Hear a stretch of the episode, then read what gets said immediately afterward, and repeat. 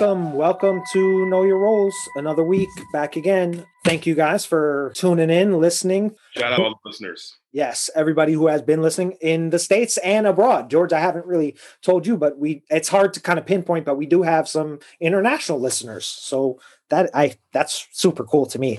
Yeah, um, shout out to the international folks. Yeah, Canada. There's some in yeah, yeah. Belgium and Singapore, I think, which is fucking crazy. Someone li- listening in Singapore, we love you. Like, it's so that's so cool. These places, just in case we need to leave America when the election rolls around, which we're gonna be looking for y'all, and maybe we can bunk there, or like you can just kind of give us a tour or whatever. Belgium, yeah, looking at you. Yeah, start like setting up like a quarantine room, like a couch somewhere. Exactly. Where, um, but uh, no, sincerely, everybody who's been listening, thank you. If you're spreading it out there, if you can, rate and review and, and subscribe to us on iTunes and and hopefully we're going to be getting all that stuff more together. We've been kind of doing a little bit more social media stuff. We're going to continue to do that. Hopefully we'll have a website. We'll have somewhere where you can actually email us and we can, you know, incorporate that into into the show as well. But again, thank you to everyone who's listening. I think we have a really good show on hand today. We are talking with our second guest, and George, you want to talk about him a little bit? Yeah, we uh, we had my old buddy uh, Joel Wachowski, a comedian who I've been friends with for ten years, and uh, Detroit native, USC grad, but professional gambler too. So we talked about gambling and the betting network that he worked for, and the bad beats. We get we actually ran the gamut a lot of cool stuff that we had to talk about. So a lot of interesting things for for folks. And uh, uh, if you have a gambling problem, this is, may not be the podcast that you want to listen to. That's true, but uh, you know, he's, he's very interesting, and it's very interesting, uh, you know, to talk about it with him at, and, and how these guys who do this, like essentially for a living, how they approach how they approach it. And also, he's really interesting. He's got a ton of podcasts. He's very funny. The Props Network is yeah. Shout out to Props Network. Yeah, and uh, we're going to be, you know, we'll talk about that through with the interview with him and, and afterwards as well. But we're going to be talking about that Detroit Pistons team of the early 2000s, and we're going to be talking about Breaking Bad and Better Call Saul, which I think for all three of us is one of, I mean, two of our favorite shows probably ever. I mean, for me, definitely. You, you know, so like leading up to doing the doing my uh, prep work for tonight's episode, I banged out a couple episodes of Breaking Bad. Which um, ones did you watch? I watched the episode where Hank finds out that uh, who Walter White is because he's like, I would just, I love TV and I love when like characters realize something. Oh man, like something you've known the whole time. And, and we were waiting for that shit forever. And like, like years, right? And you knew, and like it still wasn't it still wasn't like, oh my God, how hasn't he figured it out? It's like, you know, he is going to figure it out. And yeah. you understand why he hasn't figured it out because right. he's so, even though he's such a good investigator, he's so blinded because he yeah. has these preconceived notions of things that, you know, he had to break down. Like, yeah, yeah, fucking yeah, awesome. Shout out to that actor. Was it Ed Norris? Is that no, not, uh, Dean Norris? Dean, Ed Norris is the wait, wait. It's Dean Norris. Yeah. What's his name? Hank. Yeah. Dean Ed Norris. from The Wire. We both were both reading that. uh, yeah. Oh, I'm almost done with all the pieces matter. It it's a it's I talk I've talked about it so many times. we, just um, cross, we just reached across the aisle and cross referenced a bunch of TV shows just right there.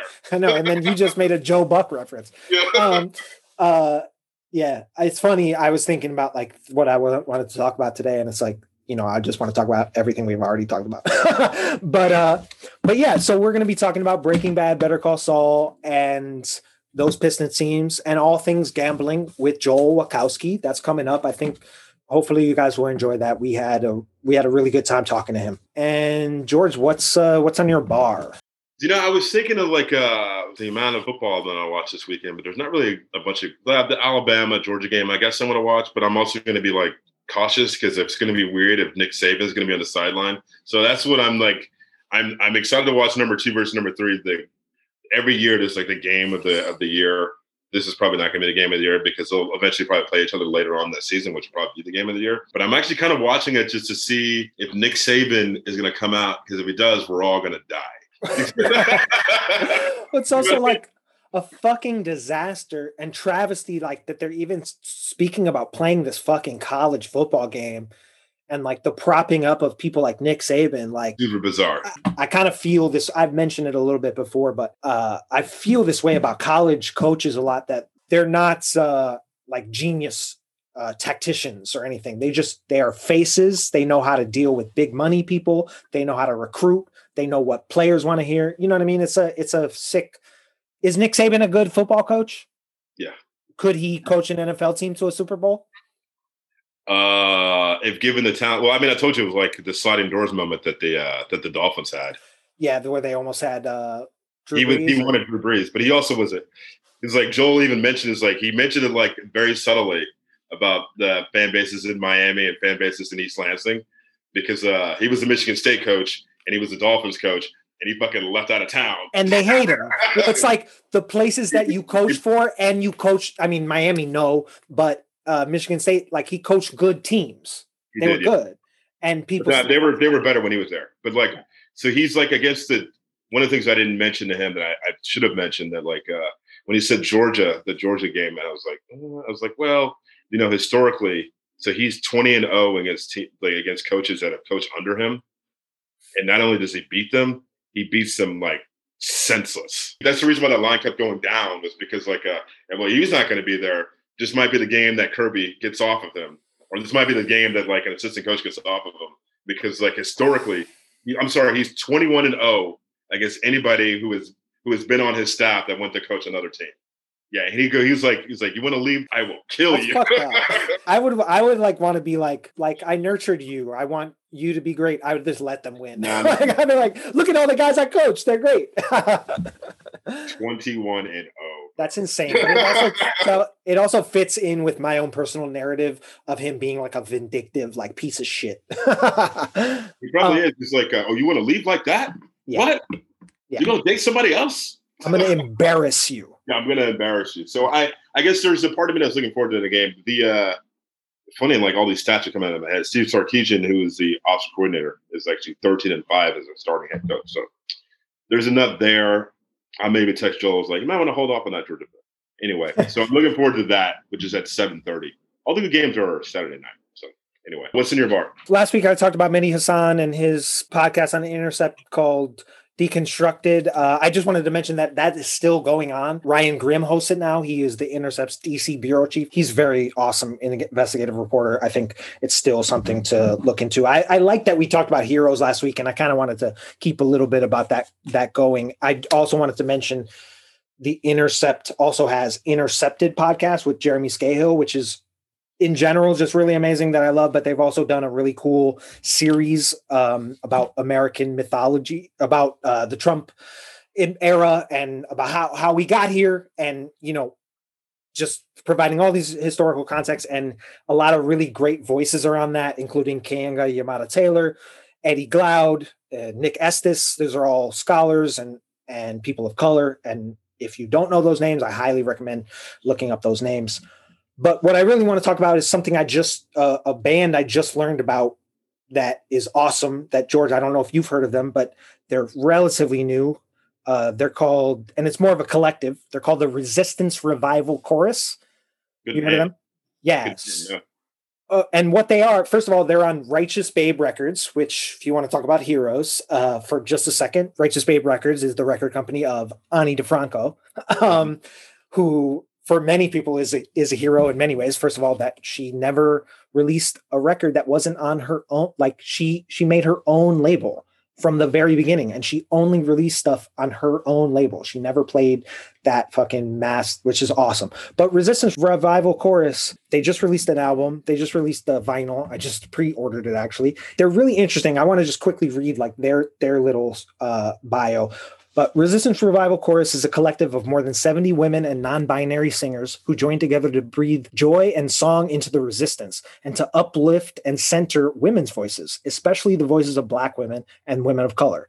Members are touring musicians, film and television actors, Broadway performers, solo recording artists, gospel singers, political activists, educators, filmmakers, artists, and more, representing a multitude of identities, professions, creative backgrounds, activist causes. These are people that have been very active in activism as far as New York City streets, and it was a, a, a group that actually formed out of the 2017 Women's March. And like I said, they're they're their mo is to center women's voices and, and, non-binary voices and, and people of color and their their music is awesome uh they, the it got me because the first song that i heard by them is called all you fascists bound to lose. So i i really appreciated that. But they're really cool regardless of how cool it is that they exist this collective of 70 artists and coming together under this you know similar this uh, united uh, artistic expression but also the the music is really cool. Uh the, that song the fascist uh, rhiannon giddens is on it on that song. And the styles kind of change all the songs that i listen to i only listen to a few which is cool. I like I like that I like I'm excited that I bought the record without hearing a lot of it. So I'm like excited to like unbox it and listen to it for the first time. The songs that I did hear, they're all fucking awesome. The lyrically, musically, really cool. Yeah, Resistance Revival chorus. Cool, cool shit. Yeah, I'll give that a sniff later. I'm uh was just listening to uh Benny the Butcher had a new record came out today. Somebody sent me that the like a clip and was like just with like a million fire emojis. it's good. shout out to my shout out to my buddy Jeff in Seattle who's like, oh shit. It's like uh I, am I'm, I'm all in for a uh, a record that's like under 40 minutes and it's like this is pretty good. Yeah, so I was listening to that. I see my buddy who's from Buffalo who, who loves Westside Gunn, but like uh uh I, I, I enjoyed what I listened to this morning. Westside Gunn's pretty dope. They're good. They're good. They I, I feel like they maybe put out too many records. Can you do that as an artist?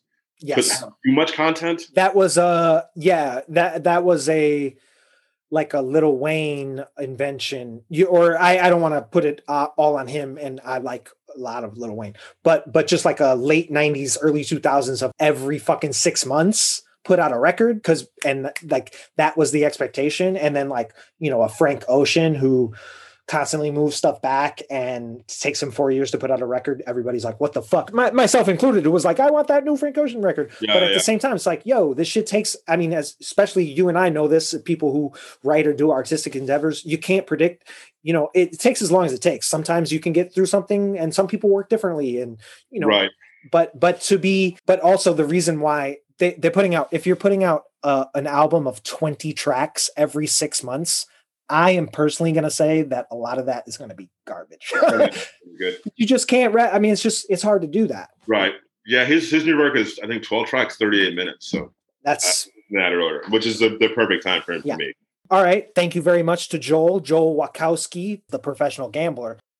Cool, cool. You how how's my audio coming through? Is it coming through here all right? Yeah, loud and clear. Cool, cool. That's sick. Cool. What's up, George? What's up, David? Hey, What's Joel. going on, dude? I, I, would expect the Boogie Nights poster to be the central one in, in frame, you know? Well, you know, there's quite a few of them in this apartment. So I just, for some reason, Boogie Nights just ended on that far wall. There's a Jaws on the other side. So, uh, and, um, you know, my compliments on this look, you've really actualized so well. I mean, you look like a fucking Civil War general. yeah, I mean, that's, that's what I'm going for. You know, it's like, uh, you know, the real look that I'm going for is like, um, coked out pitcher for the Oakland A's. Oh, sure. With, with the afro coming out of the uh, sides. Doc Ellis. But not him, because like I was only good for like two seasons, and then I was oh, yeah. I succumbed to my coke addiction.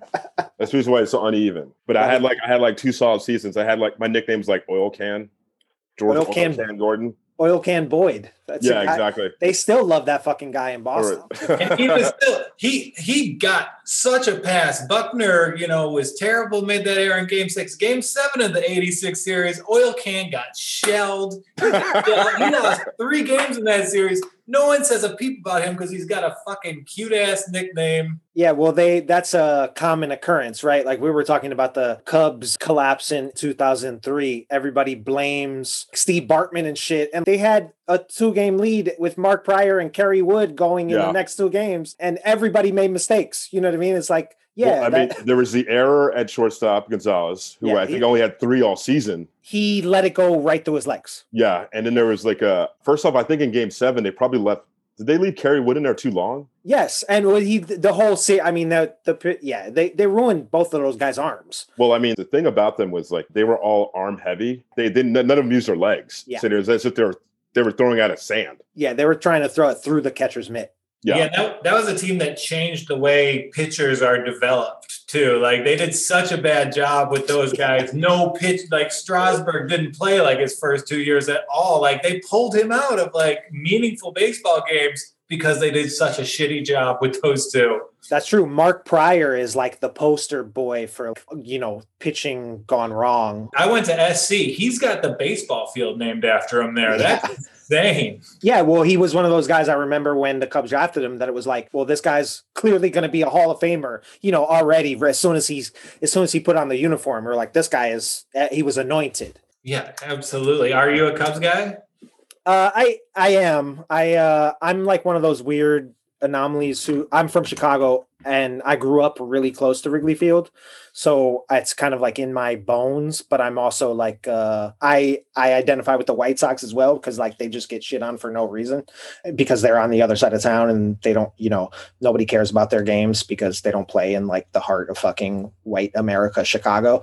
Um, like the the Wrigleyville experience. Apologies to you growing up there. Like it's it's a little on the nose. oh my god! I mean, it, well, the thing is, when I was a kid, it didn't have quite that. It's still definitely, you know, the city is very segregated. There's no way around that. It is, but it was much more approachable. Now it's like a fucking theme park. They've totally paved over that whole area where there was a bunch of stuff there, and now it's just like everything owned by the team essentially. You know, it's like their own neighborhood now. it's ridiculous.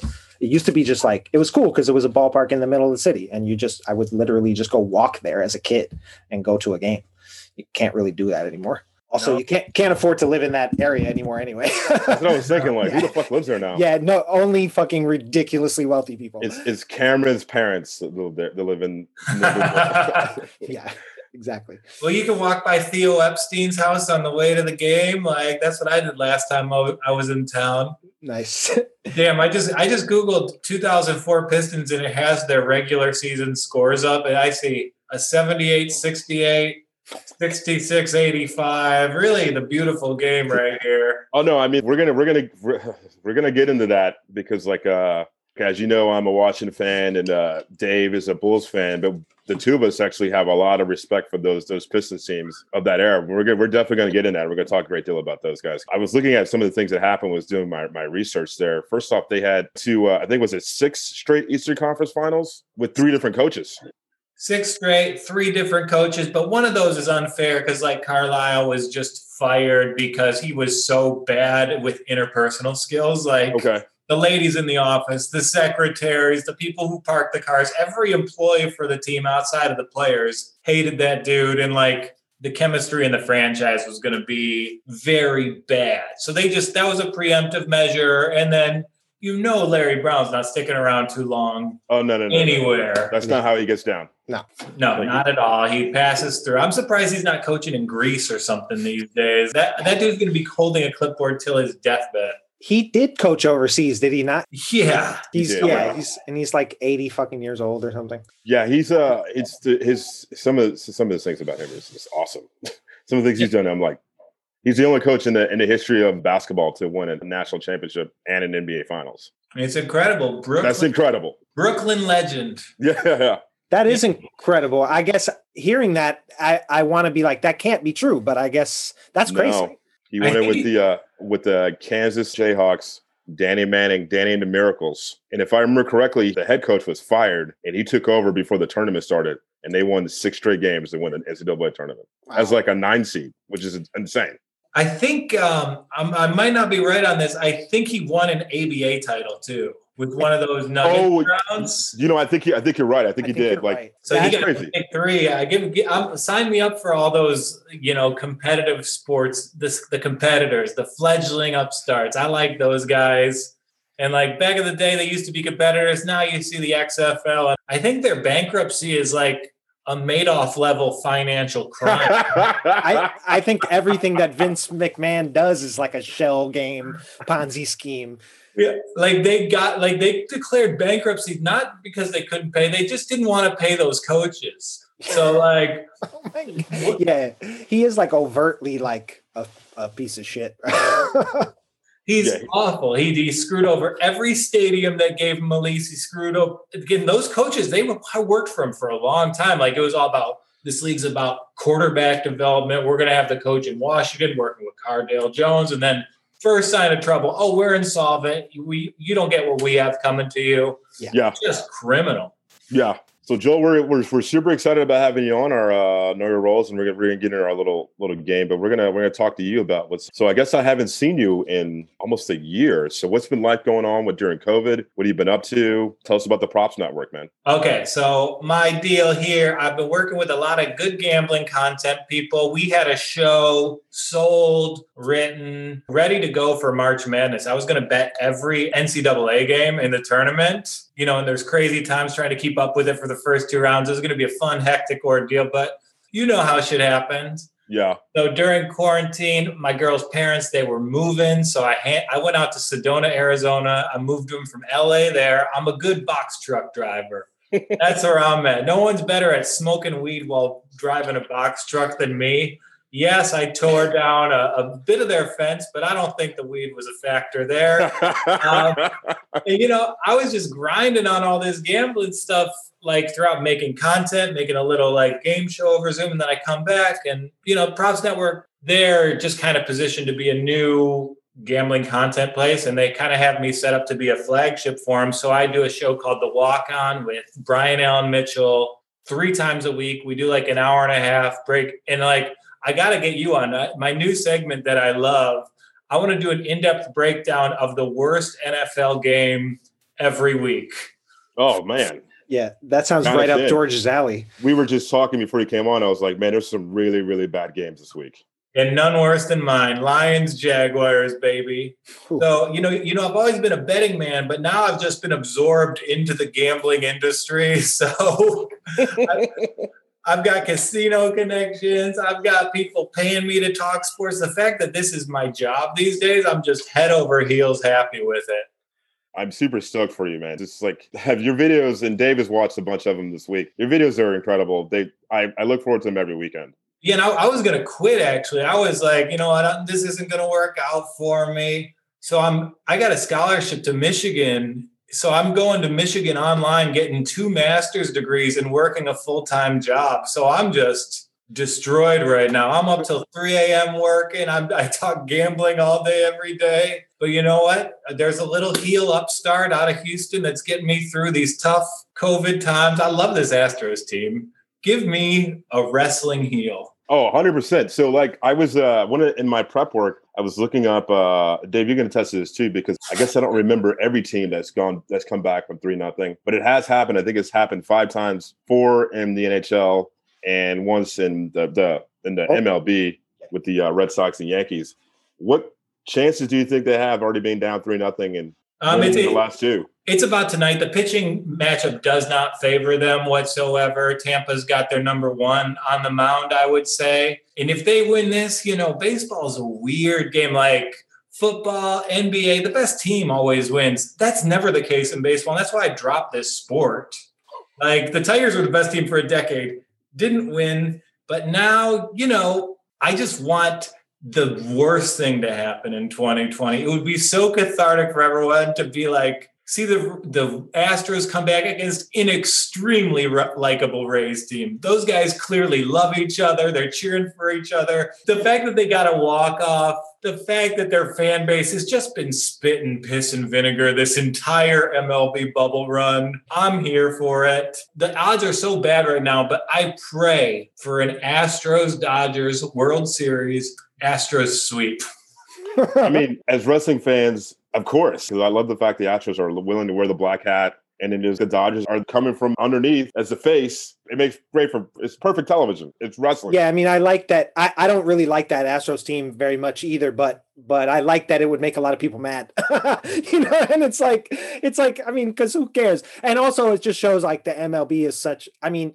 They could have avoided all this. They could have just suspended those fucking players. You know what I mean? Instead of like making guys take the fall and, and like we could have avoided all of this but it is it does it is exciting to see how how ridiculous it is and you do kind of like there is something that's like i do hope that team makes it and and like you said sweeps so do i yeah and I, I wish baseball were like had the kind of national prominence it deserves like i feel like it's kind of been like soccer is coming for its heels uh, in a little bit but last night we have the Dodgers with the, the Astros with a walk off.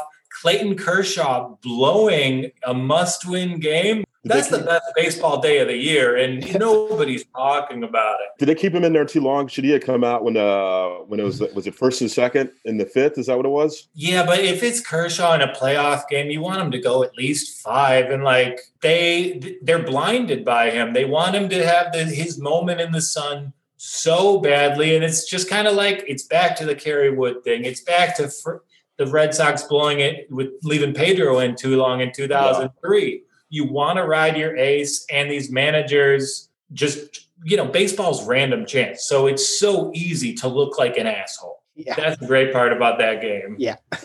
Yeah. Well, it's so unpredictable too, because I mean, I feel like it's one of the sports the most where the best team doesn't win. You know, the best team almost never wins in baseball because so much random shit happens. And the way that the, the Dodgers built their team, I mean, they like they they're so inconsistent. I mean, they just scored 15 runs and then they couldn't, you know, Kershaw, he didn't play well, but had he pitched, you know, the day before, we'd all be talking about like Kershaw did what he needed to do to win the game. You know what I mean? And yeah. Like, and baseball has you have to have this like cognitive dissonance where it's like, oh, I watch this sport, I know who's good. And now like 10 years later, oh, I guess we have to talk about the Giants dynasty of the 2000s. Sure. yeah, yeah. They won a lot. yeah, it was. What, what, was it? Even years or odd years that they won? I think it was uh, even years. It was. It, it was even year. They beat us in. Yeah, it was even years. Yeah.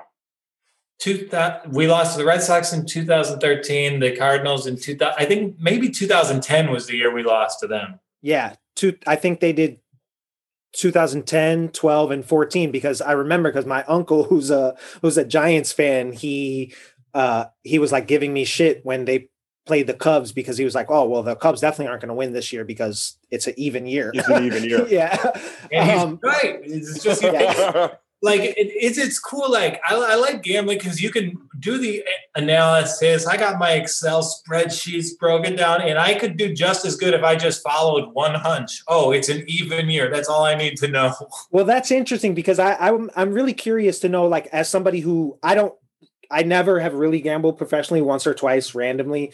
Um, for things like boxing and shit like that but like i i'll make you know bullshit bets with people in the bar. But your approach of betting the game and the action of the game or betting the line or or something else like can you just talk about that for a little bit how you look at that as a professional gambler? I think sometimes vegas will tell you what's going to happen with the lines. For instance like two weeks ago the colts were playing the bears. Colts are three and a half point road favorites and if a team's a three and a half point road favorite, like three and a half is the number you look for. You see that number, you take it. They, like that's Vegas's way of telling you we can't really put the line much higher, but we we're pretty confident this team's going to roll. You know, I, I, I see that same line this weekend in yeah, the Steelers Browns game. Like yep. that would be the biggest win in Cleveland history like legitimately since the Browns came back, this would be the biggest win. So of course, like I'll look at the line, but I'll also look at the general story arc of watching sports for 30 some years and no, there's no way in hell Cleveland's winning this game. Yeah, off the top of your head, because uh, all the pundits are saying the Steelers are probably going to run away with that. I'm not. I've told Dave this a bunch of times. I told a bunch of my friends. I'm not the biggest Baker Mayfield fan. In fact, I think his season has been kind of mediocre at best where do you see that game happening? What, just like if you just guess what that what that final score is going to end up. I think uh, Pittsburgh's going to be the dog shit out of it. Yeah, I think uh, probably 27-17. And like we're talking about all this, but I think the Browns might have a COVID infection that they're covering up.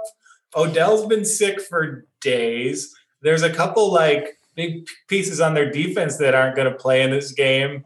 And meanwhile, if you were to look at every unit, like defensive line, linebackers throughout the entire NFL, the Steelers' defensive line is probably the best single unit. Yeah, you got the Heyward kid, you got the Watt kid. They're you know who hasn't played well is their defensive backfield. Minkah Fitzpatrick has not played well this year. Yeah, but how do you evaluate a safety? A safety is kind of like a pitcher. You know, you either do great or you get burned horribly. You, you, get lit up, yeah. Yeah, and those are the only plays that stick out. Right. Yeah, being being a, a defensive back must be the worst job in sports right now. Every new rule oh makes your life harder. Yeah. You get embarrassed, and now like with Instagram highlights, you're just burned forever. Like Yeah. I think Jeff Okudah, who yep.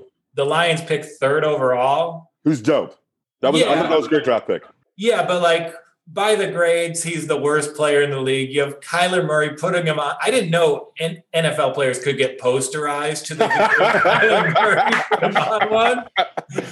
It's like, oh boy, I don't know if he's ever coming back from this. It's a rough start on what you kind of just said in that in that answer how do you like because everything is so crazy right now and you know because of every, to me i mean i've been saying this that i just think that everything in the world right now is a house of cards you know especially these professional sports seasons. And like how do you approach that as a better? Are you just like plugged into the news so much that you're like oh there's a positive test in, over here you know what i mean? And that's going to influence the line or how is that how is that like how are you seeing that play out in real time I, I think quite the opposite actually. I think it's helpful to remove yourself a little bit because there's there's so many twists and turns and you're better off if you're going to place a wager just check in sunday morning see what the lines are then like do not put any money down more than an hour out from kickoff this season. And like that's probably a good general rule so i think maybe covid it's helping me get some good habits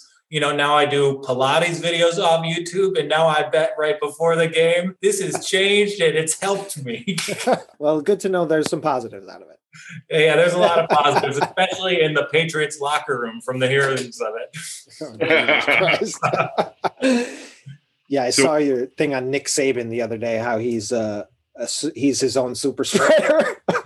Yeah, it's it's a shame to see a national leader finally get infected with this disease, and um, they got to find a way for Saban to coach that game, right? Well, I think I think is so this it's right now he's like he's taking a t- he's taking tests every day since I think he got was announced he had it on Wednesday, and since Wednesday that line started at, at six is now dropped to four and a half and still dropping. Not not sure if he's gonna coach that game or Steve Sarkisian is going to coach. He's optimistic that he's going to coach. I think they're going to let him coach. That's but, insane. like from his own like hermetically sealed bubble. Like what the fuck? Who knows? I mean, honestly, if anyone deserves a Pope mobile in this country, it is Nick Saban. because he's so hated. well, I mean, if they drive through East Lansing or, Mar- or Miami, he, he might, might need that bulletproof glass. But yeah. I mean, he's an icon down there. I know Bama yeah. fans, and like he's a religious figure to them. Yeah. In fact, he's like a. I mean, I don't know if he'll ever like surpass Bear Bryant as far as maybe for like that older generation. But if you're like under maybe 35 or under 40 and you're from Alabama and you're an Alabama person, Nick Saban is your dude. Won six yeah. championships. Yeah. You those Heisman House commercials for Nissan during college football? I don't think I understand those Heisman commercials. I think they're kind of dumb. I guess because it's just too much Baker Mayfield. I feel like for a dude who's just mediocre, he's always on my goddamn I, yeah, he is. Yeah, but he's a lucky guy because Cleveland's coach is awesome. And like he doesn't have to do anything in that offense. All he's got to do is roll out, roll out, create his passing lanes because he can't see over an offensive line. Like that's the mistake. Like I think Baker's good, but that's a huge flaw to overcome. And Brees kind of overcame it against all odds. Like right. for Brees to have the career that he's had and continues to have, even though I hate him and they should probably start Jameis, is fascinating to me. Brees and Wilson are the outliers. That's because they're all three of these dudes are are five eleven.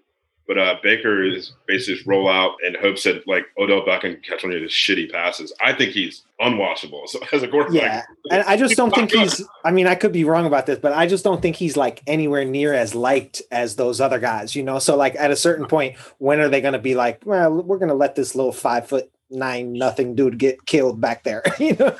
Yeah, the NFL just wants Cleveland to be good so bad year after year. It's the it's the football machine that's put Baker in this position. I don't fault him for taking the cash grab. And like finally he's in a position where he might succeed, but is it him or does he have two of the best 10 running backs? Does he have the best player in football potentially on his defensive line? I mean, the Browns, I think they're going to be successful when they're not playing the Ravens or Steelers, but yeah it's I mean, not like Baker. They've got they've got a dude who's uh, if it wasn't for Aaron Donald's would probably win defensive player of the year in Myles Garrett. They've got like one of the best possession wide receivers who not that long ago had over 100 catches in Jarvis Landry. And that he threw the best pass I saw this year, that left-handed rope. no. Yeah, he's going to have better numbers than Baker. got a perfect passer rating. Yeah. You, know, you might see a team give up a couple firsts for him, you know? Indianapolis, you saw it. You have Phil Rivers back there. Make a move for old Jarvis. Hey, yeah. the the Bears don't have an answer at quarterback. We haven't had one for fifty fucking years. So yeah, but you're gonna go with thirteen and three for some fucking reason. yeah, and, then, and, then, get beat by forty in the first round. You know what I mean? It's like, and then and then fuck ourselves out of a draft pick. You know, that's and like. I, I'm finally at peace with you guys. Like I'm a Lions diehard. I don't need to talk about it here. Like it's there's nothing good to come from it. But I I would always get so annoyed at these like seven and nine Bears teams that go twelve and four, and now it's just legitimately hilarious. Trust, trust me, us Bears fans also were annoyed at those teams. there are definitely people that sip the Kool Aid in Chicago, but there are a lot of people who are like, we know this team is not that good. Yeah, I, I, finally found out about Ditka and the Grabowskis this week. I mean, I don't know why that's not as big as the Super Bowl shuffle. Yeah, I was telling George that your last name is vaguely Polish sounding and ends with the ski. So to a Chicago person like me, that's like a there's a comfort level there. So it, it, it's a secret handshake and. um I just got approved for an apartment in Greenpoint. Didn't need to submit paperwork. Just had to tell them my last name. awesome.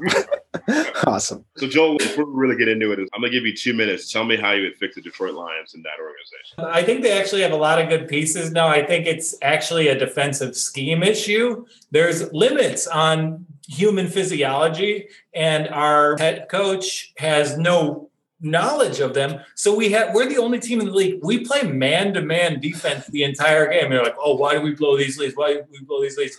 No one can hold up like that. The First quarterbacks pass 60 times. If you're in the fourth quarter of a game and you've already covered 45 routes, teams are going to take advantage of it. And there's no adjustment. They never send a blitz. The entire honest is like on these guys to defend in the fourth quarter when it's scraping up against the limits of what a human body is capable of. And on top of that, teams have known every defensive signal going back to the start of the 2018 season. They didn't change the signals under Caldwell. They didn't change it from 18 to 19. And there's all these stories coming out. It's like, oh yeah, the other team says they know what we're running. And like that I get that story every four weeks. I'm gonna have an aneurysm over it. I hate it. What's the justification? Why have they, you know, in this coaching carousel that we live in where everything is that, you know, everybody's so quick to cut, especially in the NFL. Why has Patricia been able to keep I mean, this is his third year, right? Yeah, and like I think sports, I think when when you really start to understand them, you look you take a big picture look and you understand that it's kind of how well a business is run. So look at the Carolina Panthers, for example. They were recently pur- purchased by David Tepper, a guy who pretty much reimagined how hedge funds work and used all these analytical tools to dominate Wall Street. And he's sold all his holdings. He's putting all of his resources behind the Carolina Panthers, and they want every edge conceivable. Meanwhile, we were we're just given to the failed child of the Ford family. And the Lions, a lot of times we get caught up with the curse of Bobby Layne. No, that's not the curse. The curse is do you know that what day the Ford family purchased the Detroit Lions? November 22nd, 1963. That's the day of the Kennedy assassination. So that happened, and the Ford family was like, no, nah, no, nah, we could just still go ahead with this purchase that's going to have some bad karma for you guys. Yeah, I would think so. Are you getting into college football gambling? Because I saw yeah. my videos. Like, what games do you like this weekend? I'm going to run some picks by you, actually. Let me know your thoughts. I have four of them. Okay, go right ahead. Um, I have Miami bounce back minus 13 and a half against Pittsburgh. Yeah, Pittsburgh is not. Pittsburgh was ranked uh, a couple weeks ago and has dropped two in a row, I believe. Yeah, and Miami's a good team. They should just by being Miami be able to recruit better bodies than Pittsburgh. So I kind of like them for that. Miami's quarterback is a is a grad transfer named D'Eriq King from the University of Houston, and I got to see him play when I was uh, because I went to Memphis, as you know, as I always talk about.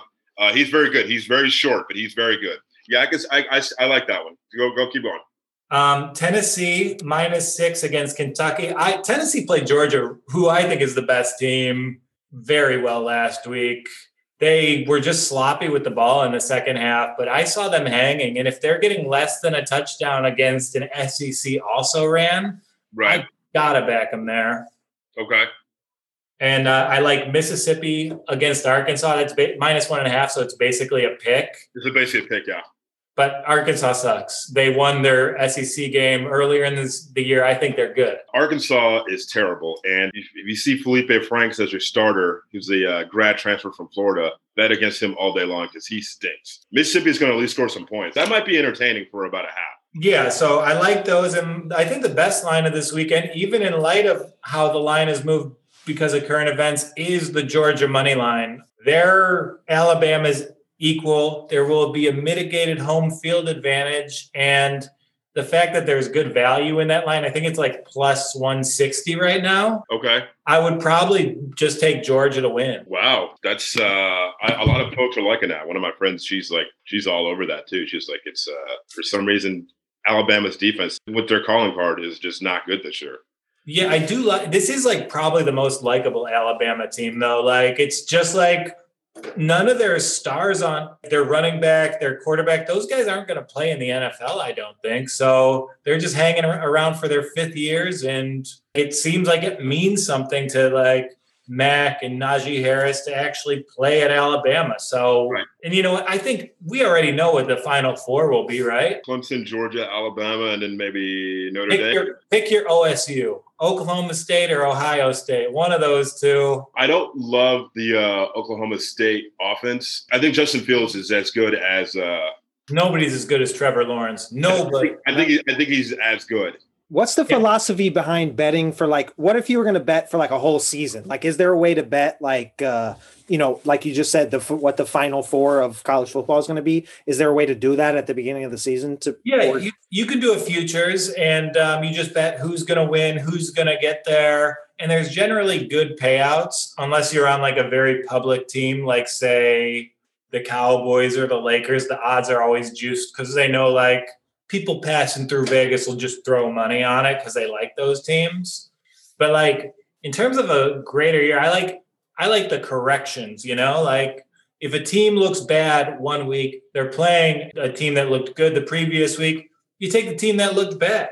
And how I I understand it, but not really well enough to explain it. Like if the line is three point five, you're like in a football game, how exactly are you betting on those sides of the line? Can you explain that a little bit? So a unit for me is $25. If I want to go big, I'll buy it to two and a half, get less of a win, but then like I'll probably throw down like a hundred on it. That's the thinking there. That makes sense.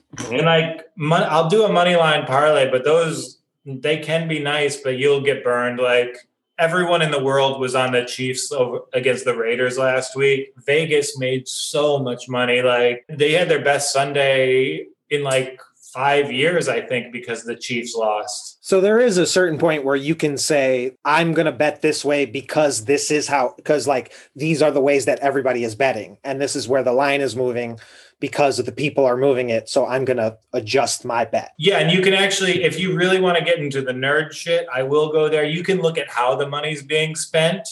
And if when there's a difference between, you look at the percentage of bets and it's usually like around 50 but if you see the percentages skewed in one team but the number but the amount is on the other team that's a huge red flag to go where the money is not where the amount of tickets are. That's interesting.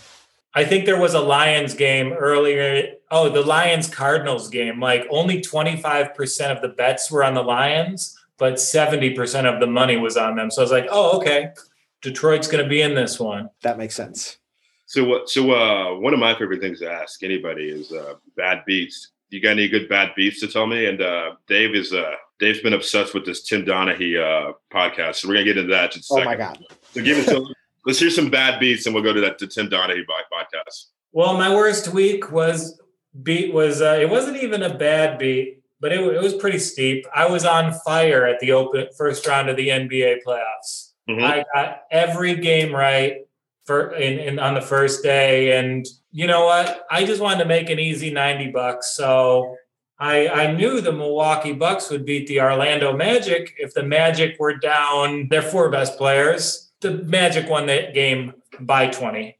I lost $2,500 on it. And immediately after that happened, I found out I got cut from a progressive commercial. In like just dealing with it, I was like, all right, I'll get my money back on the Lakers. Anthony Davis swept this team again. The Lakers lost game one to the Blazers. And like I lost so much gambling, but even in compared to the commercial, it's nothing. I guess I guess that's one way to look at it. I think it's a twenty-seven thousand dollar swing that day. That's a personal bad beat too. yeah, I mean, I don't play fantasy football anymore. I was in a big money league last, a, a guillotine league. Lowest point total gets eliminated. Odell Beckham eliminated me because he fumbled a punt. They, I was safe.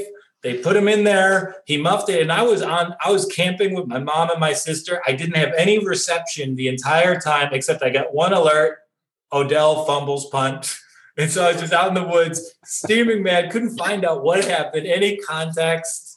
And like, I, I had the opposite of like the first bet I ever made was on the Seahawks when Blair Walsh missed a 19 yard field goal to eliminate them. So I just hate the Vikings. Bears, whatever. Packers can rot in hell. Is that, game, is that, the game that was outside? They played the playoff game at, at the University of Minnesota. Yep. And yeah, okay. they had that game. They were the better team and just yeah. like missed it horribly. I feel the same way about the Central for the record. I don't really have a problem with the Lions, whereas I fucking hate the Vikings and the Packers. yeah. And I, I think when the Lions, if they're ever good, I don't think it will happen. It's going to be like a national holiday. No one will be, even like divisional foes will be like, yeah, I think they're due.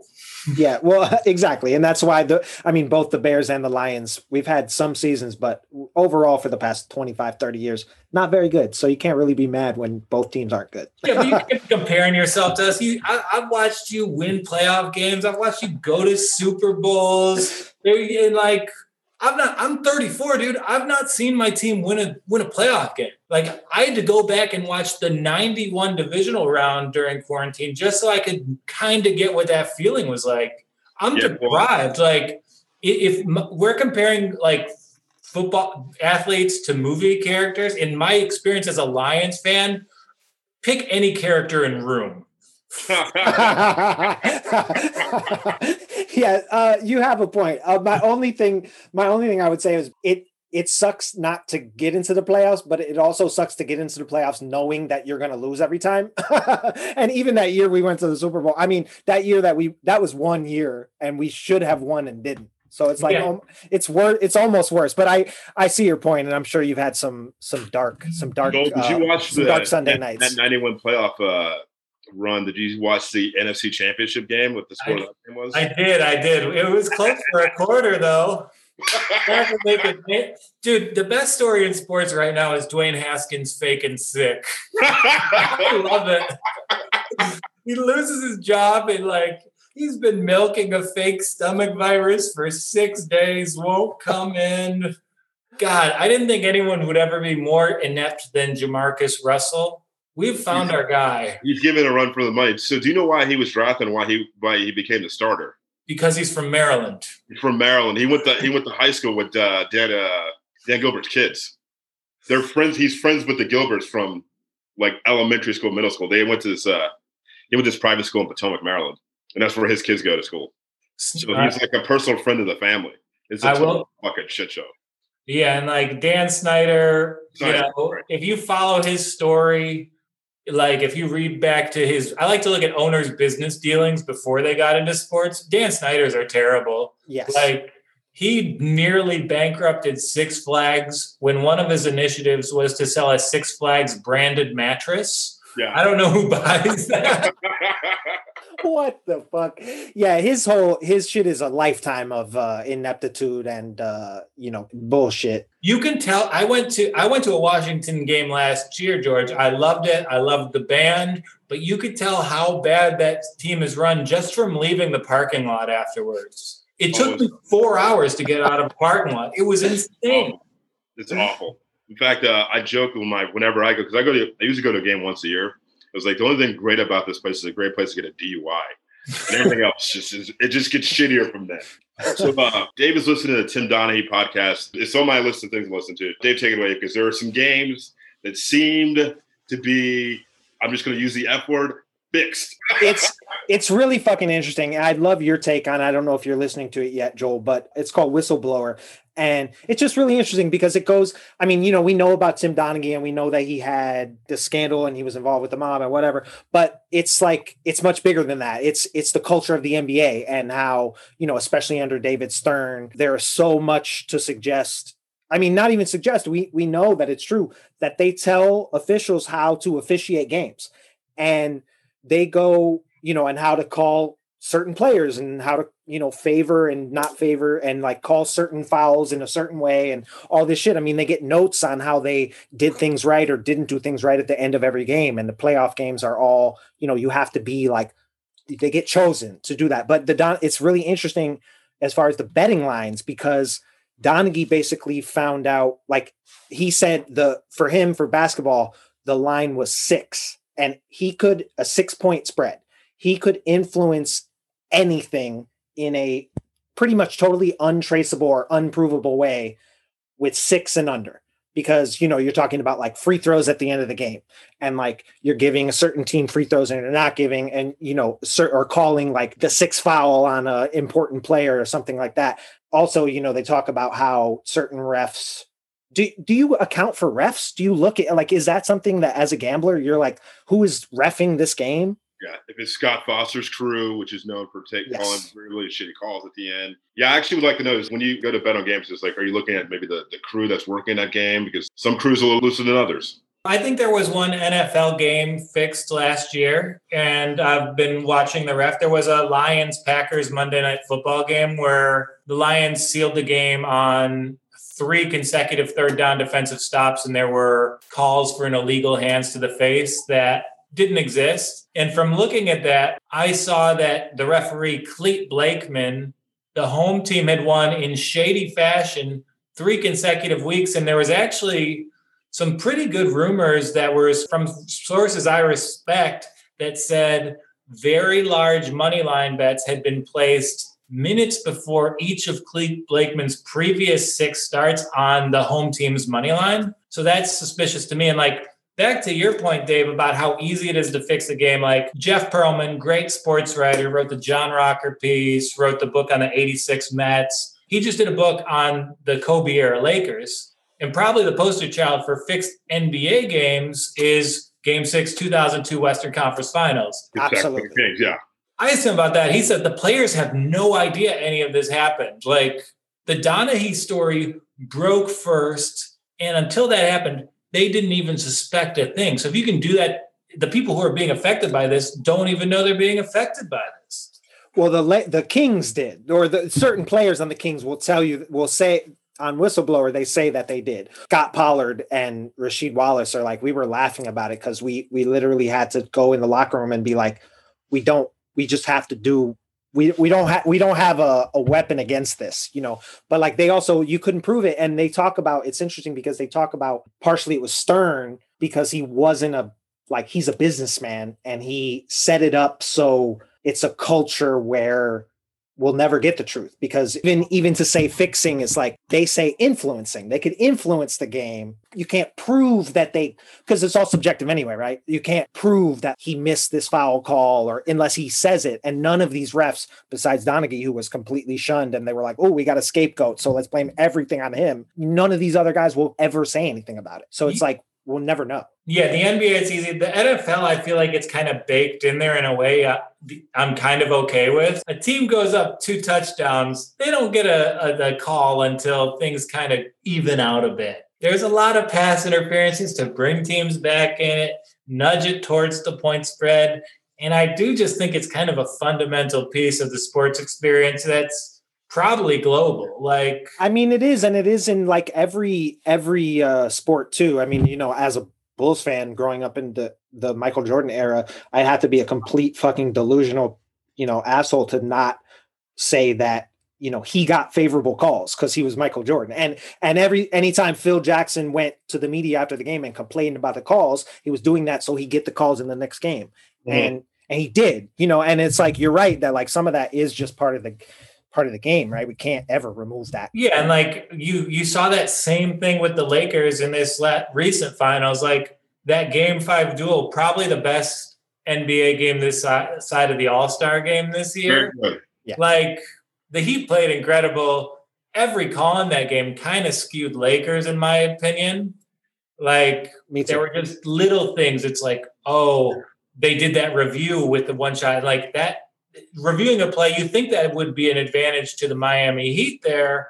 But you know what? That actually gives the Lakers a time to set their defense. And like the Ray Allen shot, Pop was livid after that, not because of the shot, whatever, great plays happened, but because they stopped and reviewed a clear play that allowed Miami to get their defense set in their in their situation. So I think it might even extend beyond like the calls. You know, there's a way they stop and start the game. Like oh, totally, thousand percent, totally. Well, and that's what they say in the podcast too about like, yeah, it's everything, and it's also like these refs. They all, especially in the NBA, I'm not sure exactly the NFL or MLB, but it's really incestuous, and it's all like a group of people that like fucking grew up together and like their cousins are married and like all sorts of weird shit uh you know so it's all like they're all yeah they they all think the same way. And, and they all know that yeah you can do little things like that like yeah give this team an opportunity to game plan. Yeah there's like i said before things that you can't directly be like well that's that's fixed. That that's obviously fixed you know and that's how they do it. So so they get away with it. And, and to go full circle in this conversation we're talking about oh the best team in baseball never wins. Well there's not really an easy way to fix a baseball game is there the ball's either going to go in play or it's not. That's true, unless you're talking about calling, you know, well, it's I don't know. It's it's one of those things. Calling balls and strikes, I'd say, would be the only thing. Right. A, a, little bit, but you can't like upset a rhythm. You can't take something away from anyone. No, it's definitely harder to do. I would say. Did you guys see that clip from the Japanese baseball game this morning? Yeah, that was great. Incredible! What a moment! A guy Ken Griffey Jr. robbed some guy, but he pretended like he didn't, and he didn't pull it out until the guy finished rounding the bases. Yeah, oh and the, the cam everybody was full of the camera crew. And the best thing I like about that too is that like he didn't even when he the reveal wasn't even like dramatic at all. He just walked away and then he just like pulled it out of his glove. I have to look for that. Yeah. yeah. So Joel, uh, Dave and I are our podcast is sports and pop culture. We're gonna get into a final part of a segment, but one of the things that we definitely want to talk to you about, Dave being a filmmaker and writer, and then me being whatever the fuck that I'm ever into, a lot of movies and shit. And a you being comedian and writer. Don't sell yourself comedian. I, I'm doing comedy since March, but who gives a shit? Um, uh, mm, whatever. State of mind. What, what films and uh, what films and get gambling right, and what do they get wrong in the films that you've seen? Because like I tried to watch Two for the Money last night, and whoo, it was a good hang and then a bad hang, and then I was like, I just wasted two hours of my time. Give me a replacement level McConaughey film all day, every day. Lincoln Lawyer, if that's on, I'm staying seated, my friend. So right, right. I mean, just from the stress position, I know it's a hack answer. I know it's cliche, but the Safdies nailed it. Uncut gems, that does like I've made a few irresponsible bets that panned out. Like last year, I put ten thousand dollars on the Patriots money line against the Bengals, and they were down 14-0 immediately. They won that game. So when I saw Uncut Gems a month later, it's like, oh, I already saw this movie. I think I lived it. Yeah, well, they got the tension and the paranoia, like the the anxiety. You know, they they definitely got the anxiety. Yeah, know, and anything with money and, like that. And there's certain things you feel physically when you have a, a, when you're sweating out a bet. You feel it in your diaphragm. Your your mouth's a little tighter. You're clenching your teeth, and like all those characteristics were were in there. And like going back, I think the gambler with uh, James Caan did a good job. You know, like running from a bookie isn't something I've, I'm proud to have done. I've, I've had to be chased a few times. I've got some rabbit in me. So that experience was really well summarized in The Gambler. Two for the money. I've yet to be brought it. I guess that I guess I am brought into a big gambling company right now, but we're just making podcasts instead of profit. Yeah. you know, oddly enough, I was actually I enjoyed the beginning of it because I was like, well, they actually got that part right. But then like the the subplot with the wife and the fuck it's just a mess. And plus Al Pacino's really going for it. Like heat level, ah, ah, I was like that kind of thing. And I was just like, yeah, no, I think I'm good. I definitely think there's some real viral soundbite type YouTube clips of that movie specifically. It like lives in the lore of like really bad kind of fun movies. I'm glad you mentioned the Gambler though. The Gambler is written by a dude that actually was loosely based on his life. James Toback, yeah, yeah, yeah. He also became that. a director and, and writer. Yeah, so he uh, that was loosely based on like because uh, he was a teacher in New York at Queens College, I think. Got in with got in with with this basketball player. No, that that's loosely based on uh, like real events that happened to him. And you know, another one that I think got it the first season of The Deuce. You know, James Franco. The there's the good twin and there's the shitty twin. The shitty twin spends season one on just a losing streak and like we've all been there, you know? As soon as he sits down, his money's gone. And when you're cold, you're cold. They nailed that. As soon as he had money in his pocket, he had to gamble. Yeah. Right. Like he had to try to, he was like, what can I, what can I bet on now? You know? Yeah. And like now with, with doing a gambling show, I do try and teach like a little bit responsible bankroll habits, but I certainly know some people like that and they're all trading options these days. well, but even even like not being like a total, you know, deadbeat or or anything like there is a it's like uh I don't have any tattoos honestly, but they say about tattoos like once you get one, you like it so much that you you almost never get one because you want to get more. And i feel like it's kind of the same thing with gambling right? Like there is a there is a non-degenerate level to also be really into it right? Yeah, and I, I do think like gambling is getting a lot more family friendly. You see, like you know, they're being a, appealing to like the common like person, and I think the real degenerates are probably acting more like financial bros than degenerate gamblers. Yeah, I've got a really addictive personality. I've gotten addicted to Jolly Ranchers before, but I will say only have one tattoo. Got the Michigan on my hand. That's it. There you go. You're the only person I know with one tattoo. So Joel, uh, as, as, you know, we've been friends for uh, for a, a, good bit of years, probably like ten years now, and I know that you're Detroit Pistons fans. So let's go ahead and get into the our, our segment, which is so Dave and I we call it the Who of the What. We're still the Who of the Who of the What. The what, and, the uh, Who, and whatever the fuck. And I, I know you like Breaking Bad. And so I'm just going to give a little stats about your Detroit Pistons. So from 01 to 06, they went to five straight Eastern Conference Finals. Is that correct? I think it was six because they lost to LeBron in 07. And I think it's actually 2003 to 2008 because they.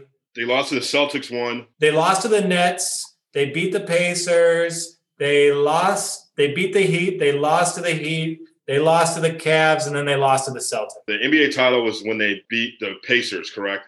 Yeah, and the worst played playoff series in NBA history. I went to the deciding game. What do you what do you think the final score was? 88 to 68. I believe it was 66 62.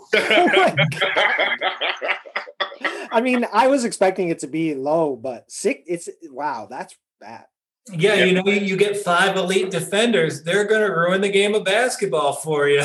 That was kind of why I like that team, like being from Chicago and stuff. Even, even you know, everybody knows growing up with Jordan and Pippen, those guys are like super offensive players, but that team made its name on defense. And, and those, if you look at those scores, they never scored over 100 points ever because it was Jordan was that was he was the only one scoring and Pippen. But that's why I always like those Pistons teams because they were like a greater than the sum of its parts, right? Like the whole is greater than the sum of its parts type team, right? Yeah, and that, and, that, and that's Larry Brown, and that's having like that's a lot of teams have tried to replicate it, but ha- getting the retreads like Chauncey Billups was probably the star of that team, and like his career was shaped so interestingly because he was just shuttled around so often.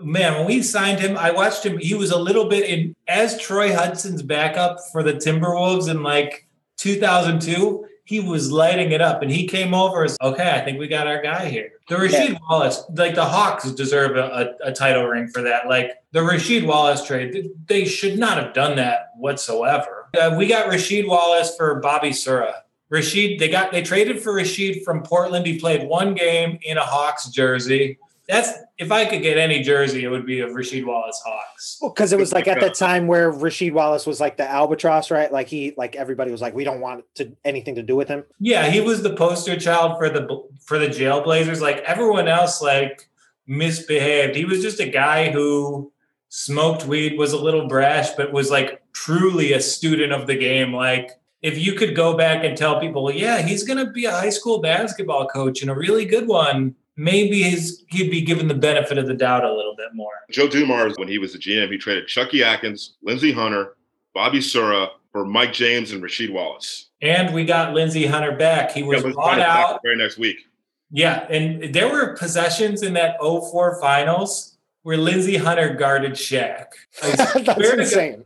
yeah, it's just they got the right switch, and and Lindsey he stood his ground okay. Pitbull, I mean, pitbull. Yeah, for you know a six foot guy against a seven foot monster.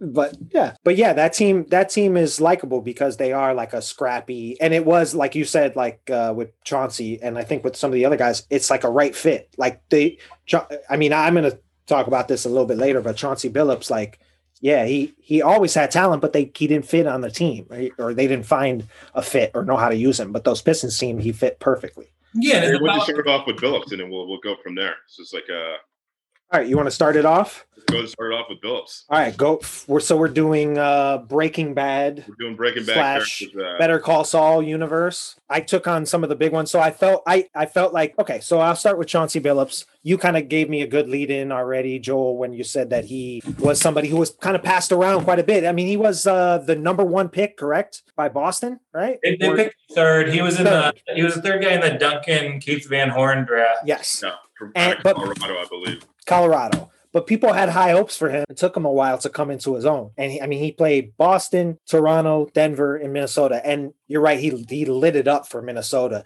because he was trajectory really kind of was just starting to take off and he was starting to figure it out when the, when the Pistons got him. His field goal percentage was rising like every year and he's one of those guys that even I would say his biggest skill on that Pistons team was leadership ability. Like he he hit big shots and he made big plays, but he kind of brought them all.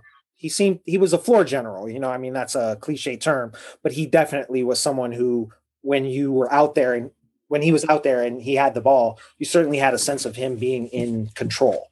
Yeah, and especially like a guy like Rip Hamilton, he was kind of his era as Klay Thompson, like not especially good with the ball in his hands, but if you like a big part of that offense was Chauncey facilitating it explicitly to Rip. And like that one two punch worked extremely well for him. And that's floor general to behaviors eh, perfectly. Yeah. And he wasn't, and some of those other guys got like the headlines, like Rip definitely got some headlines because he maybe had some more higher scoring games. And Ben Wallace certainly got some headlines just because of his, you know, defensive prowess. And uh, Rasheed Wallace always gets headlines because not only is he a great player, but he is someone who's outspoken. Also, just as a side note, in Whistleblower, like he's in it and he comes, he's that guy's so smart. I, I never knew how smart he was, and like because he got such a ridiculous rap from you know the media and the NBA of like being this malcontent, and no, he isn't one. He isn't one really. He got a bad rap, misunderstood. Yeah. People just didn't know how to account how to take on someone with tattoos and emotions. Like what yeah exactly exactly exactly. Um but but anyway chauncey billups like i said he's like uh somebody who passed around kind of overlooked but then became kind of a galvanizer and somebody who was like a really good slot into a team. And that is why he as a breaking bad character is jesse pinkman. Oh there we go his jesse pinkman he was written off. He was literally about to be written off, was going to die in the first season, and they loved his character and Aaron Paul, who played him so well, so much that uh, he didn't. And just like Chauncey Billups, someone who was kind of cast off from many different teams, and then he became, you know, I would say, I, would it would it be fair to say that Chauncey Billups is a is a lot of Pistons fans' favorite player from that team? Um, I, I, I would disagree with that actually. All right, fair enough. I mean, that, that it's the Wallace brothers. Like that, that was Ben's team in Detroit. It Fair all, enough. Like he was there first, he was there last, and he didn't score points. So like that Detroit basketball DNA was just exemplified in Ben. Yeah. All right. Well, that's well. I think you'll like the the comparison I have for Ben Wallace. Then, um, are, are we going tit for tat, or we rotate? I think we're going to rotate. Okay. Right? So I guess I'll go next, and uh, I uh, I'm talking about Joe Dumars. Joe Dumars, the executive, not the basketball player. One of one of the best guards of all time. I I, I know the comp you're making already. Go we'll ahead. Well, we'll see because like uh like Joe Dumars, you kind of go out kind of quietly, which is why I, I compared this person. Like I said, traded Chucky Atkins, Bobby Sura, Rebraca. Is that how you pronounce his last name? Zeljko, Rebraca. Rebraca. And uh, Mike James. Mike James. Like uh, so I mean sorry, traded all those guys for Mike James and Rasheed Wallace.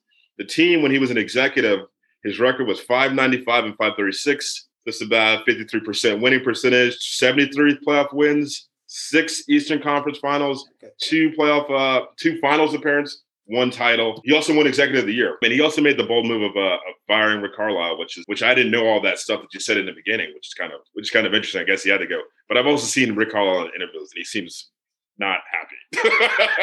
good, good, looking guy, though. I will say that he looks like Jim Carrey. He looks um, exactly like Jim Carrey. exactly, and like he looks like Jim Carrey at every stage, with long hair, with medium hair, with no hair. They look like at every point. So, like Joe Dumars, I'm gonna have to compare him to my comp for Breaking Bad is Lydia, head of logistics at Madrigal, because she was like the linchpin of Walter White getting very, very rich she supplied the methylamine and she was later poisoned at the end. Kind of went out with a whimper, just like Joe Dumars did. I guess he works for Sacramento now. Yeah, now now you can tell how badly the second half of his GM run went because he got hired by the Kings. Yeah. yeah, kind of went out. Did like start off with a bang and kind of went out with a with a bit of a whimper. So, so you got Corliss Williamson. Oh, I mean Corliss Will, Williamson. I mean, he didn't make a lot of appearances but he was always effective. He always got done what he needed to do. And it, maybe the, we're just doing the 2004 season, but Corliss has to be Tuco Salamanca. Like a little bit scary, but did what he needed to do at every possible turn. And like we lost that Spurs series, not because R- Rasheed Wallace didn't make that rotation against Robert Horry we lost because we let Corliss and Okur walk. And like everyone was comparing Miami to the Pistons this season. And like I felt like they missed the point. The point was we had a second unit that just blew other team second units out of the water. So yeah, I gotta go Tuco for Corliss. Nice. I told I told Joel this. I'm telling you this, Dave. When I was in high school, I loved Corliss Williamson in that Arkansas, that Arkansas uh, Razorbacks national championships. In fact, they won a national championship and then went and lost it the next year to UCLA. But I had a number 34 Arkansas Razorbacks, big nasty jersey hung up in my in my foot. so shout out to Big Nasty. All right, Dave, go ahead. Okay, so I'm up next. I'm gonna do Ben Wallace. You said that he was a lot of Pistons fans' favorite player, and honestly, as a non-Pistons fan from that team, he was probably my favorite player. You know, and then obviously he went to the Bulls, which was like a very misguided. Like the Bulls gave him a ton of money, being like he's gonna be the face of the franchise and the star. And Ben Wallace isn't really the face of the franchise. He's not that type of player, but he is an amazing player for the fact that he was a center who was six nine and led the, le- the league in rebounding almost every year for five straight years. He also won multiple Defensive Player of the Year awards. And like I said, not the biggest guy, but also not someone you would want to run into in an alley. Very scary person. He also was very pissed off when he was with the Bulls when uh, him and Scott Skiles clashed because, yeah, because he couldn't, he, because the Bulls had a no headband policy, which, first of all, is like, no, go fuck yourself. Like that's like some George Steinbrenner. You can't shave your like get the fuck out of here. But yeah, Ben Wallace did not like it that he could not wear the headband, and I think he even said like fuck it at one point and wore it and got fined for it. Ben Wallace, he's also to me like one of those guys that again he doesn't have to do a lot of talking. He just is imposing and you just are taking him seriously because he's hustling his ass off and you can see you know like i said he's not the most talented person in the world but he gets every ounce out of his body and every second he's on the court he's going full tilt. And that is why he is mike Ehrmantraut. oh that's a great comp. I love nice, that. nice. Because he's like if you're gonna pick one fucking per i mean mike is the man but he's not somebody who needs to talk about it. He just does it and he's also somebody that kind of Ben Wallace, another one of those guys. The Pistons team, this is also why they're a very likable team, even to outsiders. That it's a like you said, a lot of retreads, a lot of people that kind of couldn't find their footing. Ben Wallace being one of them. People didn't have a role for him. He wasn't. People didn't know how to use him. I mean, he was with Washington, right, George, for like a year or two. and he kind of passed around and you know people thought he was like a 10 15 minute energy hustle bench player and then he goes to the pistons and slots in and becomes this monster and mike mike also was languishing away uh, first with the fucking Philly police or whatever being a drunk in a bar, you know, not, now that we've learned in uh, Better Call Saul, but then he was the the security guard at the at the court at the courthouse until Gus Fring plucked him out and and made him the guy, you know, and he's that fucking number two, that badass, that enforcer. And to me, that's definitely Ben Wallace. Yeah, and I think you're right. I mean, Mike's so good at the things he wants to do. That's been on defense and rebounding. But if you put him with his granddaughter, it's going to get a little dicey. like he, he wants to be there, but he doesn't really know how to do that thing. Exactly. Like compassion and love type thing. you know. All right, I'm next. Uh, I'm going to talk about the the number 23 draft pick in the uh, 2002 NBA draft, four-year player at University of Kentucky. I'm going to talk a little about Tayshaun Prince. Didn't play a whole lot that first season, but got inserted in the lineup in the playoffs in 2003 when the the Detroit Pistons were down 3-1 to Orlando Magic. The first uh, Doc, Doc, he he helped Doc Rivers find his destiny. You put Tayshaun right. on. Oh, that's right. That the right. Doc Rivers' life.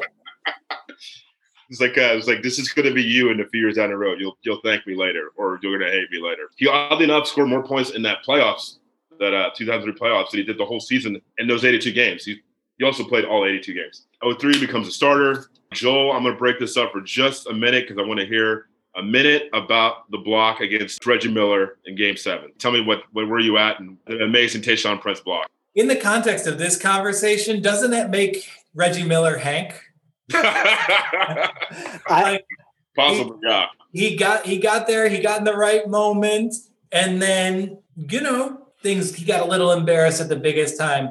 I mean, Tayshaun was the guy who just to have that come out of nowhere to become a, a, contributor and to make the biggest play in Detroit Pistons history against a pretty hated rival. Yeah, an incredible moment. Like we weren't a better team than Indiana that year. No. Not at all. Indiana left so many titles on the table in the early 2000s. Yes. and that, that play was so deflating. Like the game I went to that was 66 64, that was just the hangover of that block. So it was so huge. And I'd also like to add, I snuck into his wedding and he let me stay.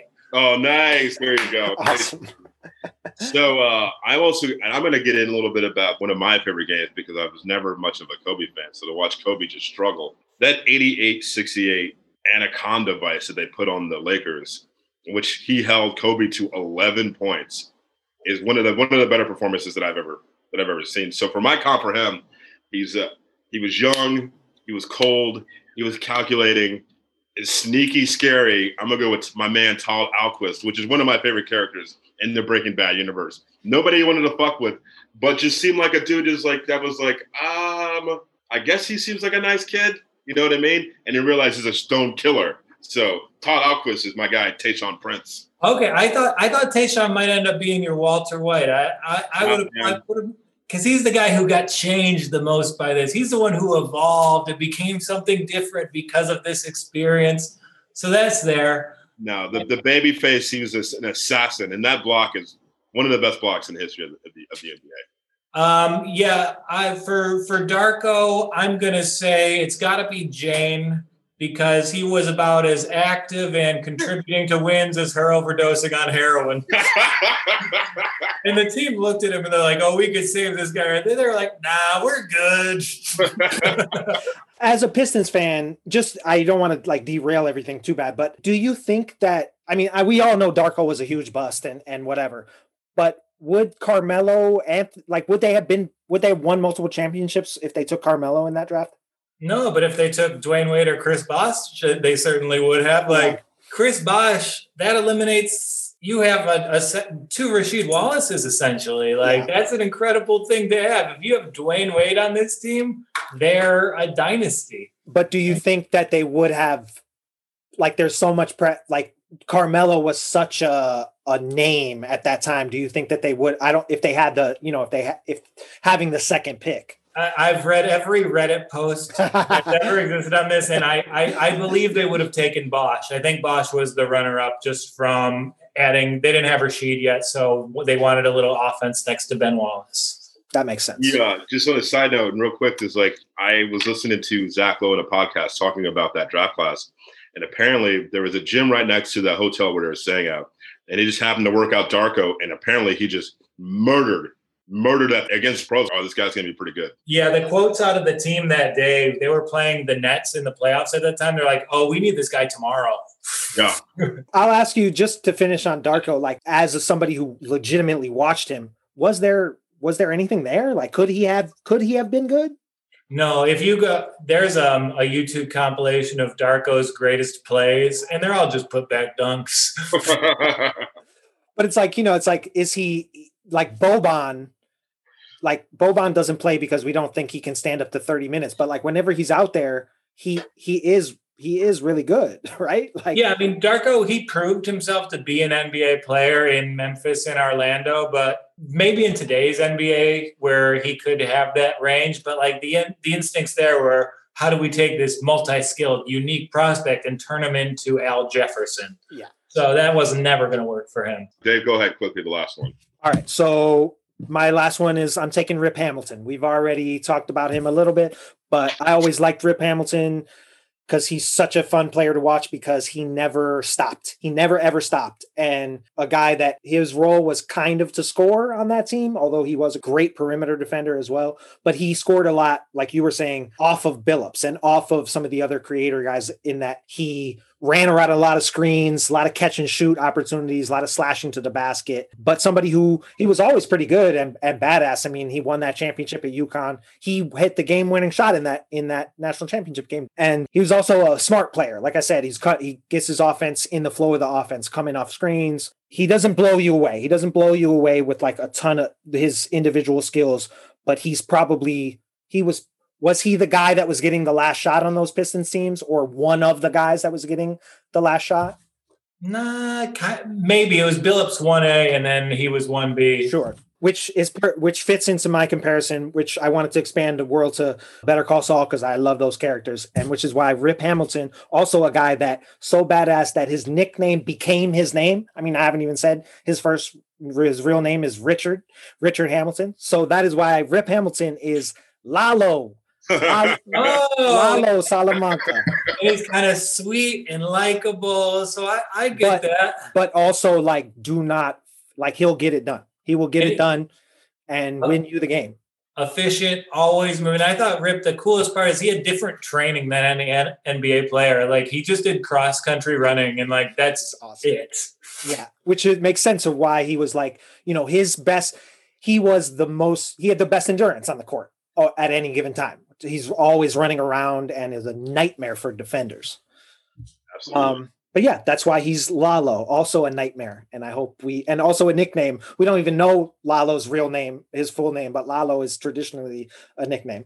Um, I can't believe Lalo made it out of this season alive. That's me neither, but it's like how awesome a character he is. I, am sure they're like, we have to keep this guy is right. doing such a great job. We have to keep him in the show somehow. I'm going to go to my last one, and very quickly, I'm going to talk about the coach for two seasons of that Detroit Pistons. They're a team who went 108 and 56, won the NBA title in 03, I've already mentioned, lost in 04 to the Spurs. We can get into that another time because that was an interesting series. I think Detroit was like not too happy the fact he was flirting with the Knicks, and he just took the money and ran. So got the got the bag drop and got out of town. So my comp for him is Jack Welker, the leader of the Aryan Nation. That they've got the orchestrated ten killing of uh, ten men in two minutes.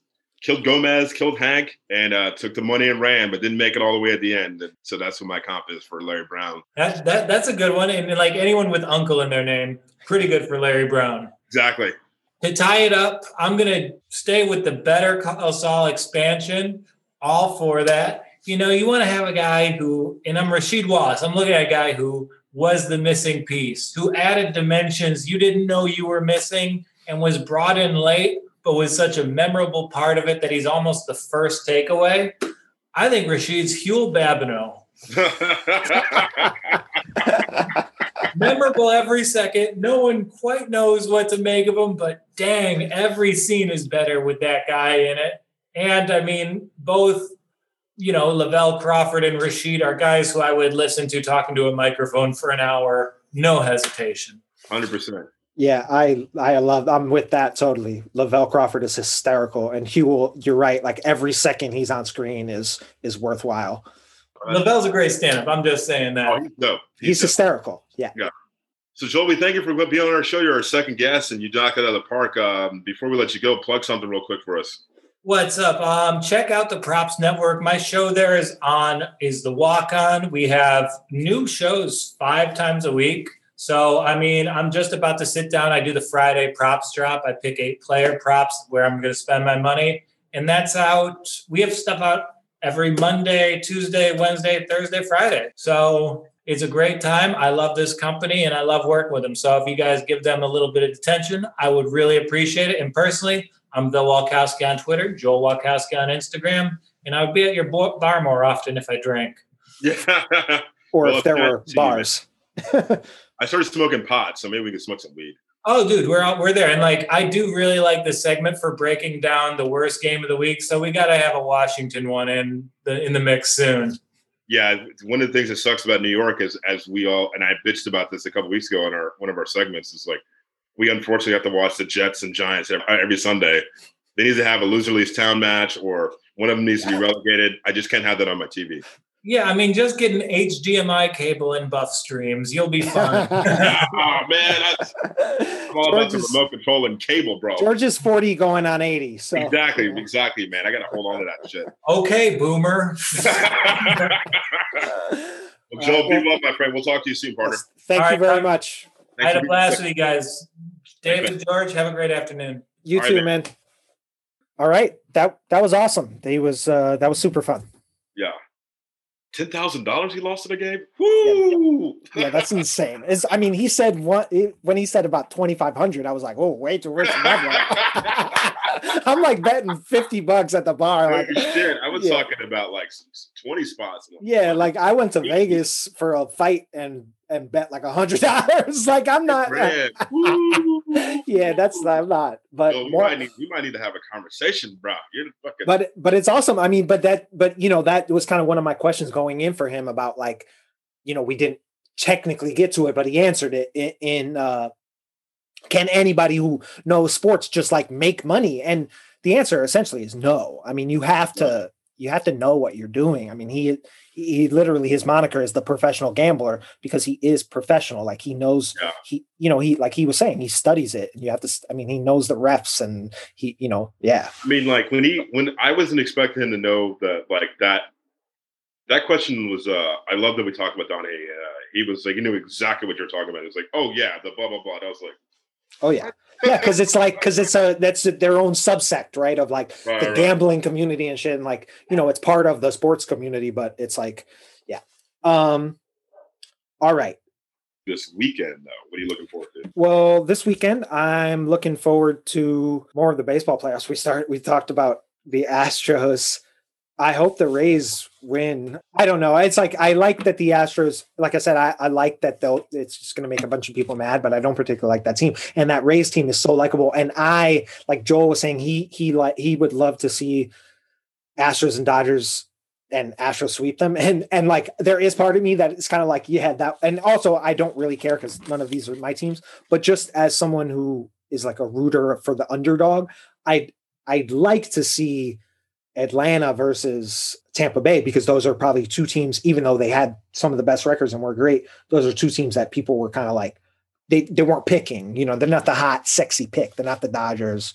They want. I'm for them. But uh, looking forward to that. I'm also looking forward to two movies that are coming out. Um, certainly not going to be seeing them. I'm personally not going to be seeing them in theaters. I don't know. You know, I know theaters are opening, and if you're comfortable with that, then you know, go right ahead. But me i'm and george is making a face like he agrees with like he agrees with me so yeah that's but but but there are still things that are coming out that i'm excited about and you know we my unbelievable fiance hillary who i love very much she had she for my birthday la- last year set up like our own in-home movie theater you know so we we have fun you can have fun with it and we're we're trying to have fun with it but there's a couple movies that are coming out that i i think are going to be like the best reprieve. One of them is is borat 2 Um, I'm excited to watch Borat 2. It's coming out like next week, and it's definitely going to be like stupid. And there's definitely going to be moments where I'm sure going to be like squirming in my seat. But like you know, even the time. I mean, the, so the title is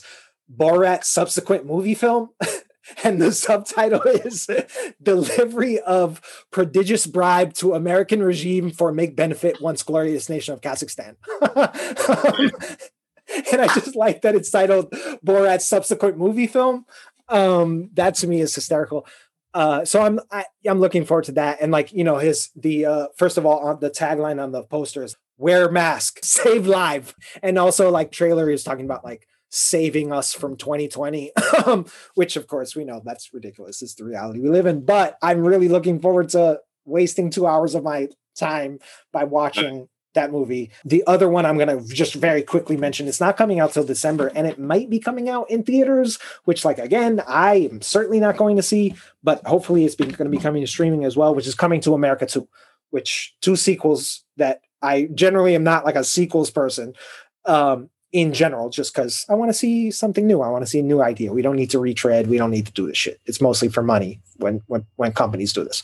But anyway, but Coming to America is a movie that George and I both hold in very high esteem, like just throughout childhood. And I think still both, I mean, I think both of us have watched it fairly recently. I feel like for, for George, it's probably a, a movie you watch every every few months, right? Like, or you watch it. It's in the queue for sure. Like, if, if it's not one of these three movies that's behind me, it's definitely one of those four movies there. It's in the queue. Yeah, yeah. I've seen it a lot. Yeah, um, myself as well. I mean, I grew up on it. It's, yeah, you know, yeah. it's it was really uh, it's really a, a, a mar- marker in my but but you know i'm i think the new one's going to be silly and stupid i'm not expecting it to be that great but just to see those characters probably not I, no eh, it's directed by craig brewer which i feel like could go either way well i have a i have a 36 by 24 poster of hustle and flow in my apartment so yeah I have not seen that movie in a really long time, and I would be kind of interested to see it now to see how it holds up. I really liked that movie when it came out.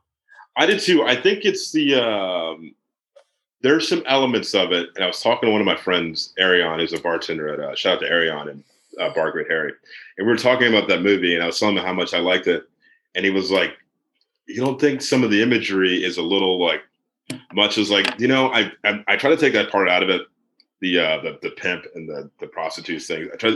I I like the whole do it yourself part of it, and like how they make the record and he's like stapling the. uh That's the only part of the movie that I first off I love this movie, but the part of the movie that I thoroughly enjoy is them recording the record and three people who who had know nothing about the recording industry, and they've got this one guy who's like recorded like some churches or like some church singing, and I love them like stapling up the. uh I forget what those things are called in the in the room. The soundproofing. Yeah, yeah I was like that part. Creates, yeah. For some reason, like if you it, any genre of movie, show like how is how the fucking thing is made.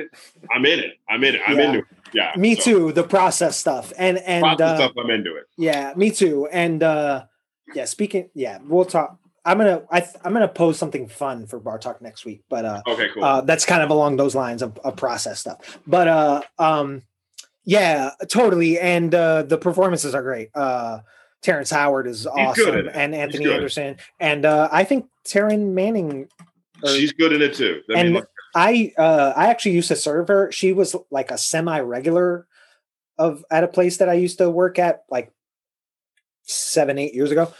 She, I think, definitely was like on some stuff. I, I don't know, but but what I'll say is she was phenomenal. She was a great she was awesome. She was super awesome to serve. She would always come in at weird, like late, like fucking three o'clock in the morning with like a couple friends and and like to have a meal. You know what I mean? Which at the place I was at was totally cool, and we were doing that. But like, she wasn't like some drunk asshole. She was coming in. They were awesome. I loved all of them, and they were the type of people that you know I was aware who she was, but I you know it is what it is. But I I was able because of their vibe. Like I had a fun vibe with them. I joked around, which is not something I do all the time with uh, sure, yeah. people I recognize, you know, because I don't want to. My the last thing I want to do is make them not feel uncomfortable or like sweat. We're New Yorkers, baby. We don't get a yeah, shit. we don't know, and it's like they're pe- you, but it's like you know, like we're working a bar. It's like, yo, it's about the interaction. Right, right. And, and, it's like we might we we do have preconceived notions and judgments because we kind of have to have as bartenders. Like you have to assess comf like everybody's safety. You know what I mean? And that's that's something that most good bartenders take seriously. Um, but you know, like yeah, like you have you. It's about the interaction, and I had I I had great interactions with her. I don't know, I got off on that, but anyway, yeah, Craig Brewer. But but uh, coming to America too, I'm excited about it. I I, I mean, you know, I'll give you a I, sniff. One of my yeah. buddies is in it. So. Oh yeah, who's in it? Uh, Jermaine Fowler. That name sounds really familiar like, to me. Like illegitimate son, whatever. Nice. The story, the story kind of ridiculous. Awesome. And, and I haven't seen that didn't forever. Who knows? We're even still friends. Uh, what this weekend is uh, I set the record button like on Tuesday. I actually thought it was going to be in a different medium. I've been uh, I'm rounding out the book, finishing the book um, Remain in Love. Uh, I watched Stop Making Sense twice this week, actually. Uh, one stone and the other time sober, I guess. It's still pretty great. The uh, Spike Lee, David Byrne concert film airs on Saturday. It's Saturday night, yeah. Very cool. Uh, Hillary's parents, who George also knows, uh, mm-hmm. uh, Ronnie and Eric, we got them tickets to see it at the film festival. Actually, they went like the night after we went to see the Steve McQueen film, and they said what we said about the experience, which was that they had a great time and it was awesome, and they really liked the movie a lot. Yeah, so I, am also looking forward to that. It's, yeah, I can't wait. The uh, I saw it in January, so oh, you did. I did, yeah. I oh, saw, you saw the play. I saw the show, yeah. I saw the Broadway show in January. Uh, ninety dollars. But is, even that's not that much for Broadway. Which much. is like we were we were up there. but like, yeah, well, of course you were. But that's yeah, because it's. Let's hope that when it comes back, it can be more accessible for fucking real people. I think it's going to be cool. I mean, like I saw the trailer for it, and I was like, man, this is going to be badass. And uh, like I said, I've already watched Stop Making Sense twice. Uh, the performance they played "Born in the Punches," which is my favorite Talking Head song. I'm like a Talking Head super fan, which is ridiculous. Yeah, uh, shout out to Ronnie and Eric. They loved it, and they said that Spike Lee did a really good job. You know, he I don't know if you've ever seen some of his other like documentary concert type movies. Uh, he did the one about Kobe, right, right, where it's like just filming a basketball game, and he's done a couple others. I'm forgetting. Oh, the top he did of my head. that. That shit was hot. Um, um, I'm excited for it too. It looks really yeah, cool. It's gonna be sick. Even though we've we've you've enlightened us on some some character traits of David Byrne that aren't uh, as flattering as maybe we thought. But one of the things I've gathered from the book, I think being in a successful band carries a bit of douchiness anyway. And it seems like all of them were kind of like also all the bands that he even mentions, like they, he seems to like them, but a couple people I'm just like, oh, that person sucks because of our society and like the way that we prop up people. Yeah, I mean, like uh, I was like, I like the Ramones, and like he was talking about Joe Ramone. Joe Ramone sounds he's like he's batshit crazy. So yeah, it's like I we mean, prop like, all these people up. And yeah. like we say that like when when they do something, especially when it's white men, and we say that they like do something bad, and like everyone's like, "Oh, cancel them," and it's like, well, those people don't actually get canceled because they continue to be able to do what they're doing. Yeah, like, no, it's like uh, he's they they just they just seem, but they are also young, so I probably would react in a different way too if I was like 29 and rich. Totally, and it's really, a successful band or in a band. Totally, it's I didn't it's have yeah, very so. easy to sit in a seat of hindsight and and yeah, comment yeah. on it. Totally. But uh, yeah, all right. Well, uh, yeah, American Utopia. That looks cool. Yeah, man. Uh, Can't wait to watch it. Saturday night. HBO Max or whatever the fuck. Yeah. I'm like gonna choke to death in streaming services. I know, right? Yeah, it's well, you know, I my feeling is that eventually every I mean, you're the only person I know under under 60 that has cable. um, and eventually I think that like all networks eventually they'll have their own app and it'll be all streaming and you'll have to pay individually for the fucking network. Yeah, no, I mean it's it's I wish I had this sort of mental acumen to figure out how to sort of daisy chain all the channels that I watch want to watch, but I also just love flipping the channels. That's just kind of like my thing. I like ooh like because every once while like flip channels is like oh shit Bad Boys 2 is about to start. Mike Lowrey. Mike Lowrey. Um, I will say I will say just to say that I will say that I do kind of I miss I do miss that a little bit of like yeah. flipping the channels and like see, seeing what's on um because like the looking through Netflix and Hulu and shit to like pick something to watch doesn't have any of that fucking satisfaction whatsoever and it's like my worst I hate it's like my the worst part of my day. I mean like I mean you guys were like Apple TV people or it's like how does this even I don't even know what yeah, we use Apple TV. It's whatever. It's it's, it's the same. It's yeah. It's like well, how do you want your poison? And it's got like it's got like is that the little remote thing? Yeah, it's got the little yeah. remote and it's got its own apps, and I I like it because you all the apps are in one place. I, I, I, that thing would be lost in like two seconds. Yeah, well, I like like this shit. The shit that you like, you got to use the bath when you use the bathroom at a gas station. They give you fucking like, uh, here's the key for the bathroom just, just like make sure you'll never lose this thing or you won't take it with you. Yeah. I think I would still do that with that. Like I'm always like, where is the remote? And and uh and but the thing is, is that like I haven't lost it. I just need to stand up because it's almost always it's in my lap. it's like just in there, and I'm just like, where where is the remote? Because I'm a person who puts something in like a specific place eight out of ten times. you know what I mean? So like it's almost always there, but like the one time that it's not there, like I don't know where it is, you know, because I just put it. Yeah, it's in my lap. Um, yeah, find the remote. Um, all right. Well, uh, yeah. Anything? I just I want to say quickly to wrap up this week's show, show eleven. Know your roles. To say again, thank you very much to Joel, Joel Wachowski. Uh, I think Joel. his moniker is the professional gambler. I believe. The Polish Hammer. you can uh, look him up on on all sorts of platforms. Again, his his uh, he plugged his own socials and and all that stuff, and his network is called the Props Network, and they do podcasts. And you know, if you were interested in that gambling stuff, and, and which I I don't know that much about, but I find really fucking interesting and fascinating. Yeah, I would I would recommend listening to Joe. Also, I'm sure you could tell from his time on the show, but he's hysterical. Yeah. anything else, George? Sign off. It, man. Uh, wear your mask over your fucking nose and be well, everybody. Stay safe and healthy, and we're out, y'all. Later. Later.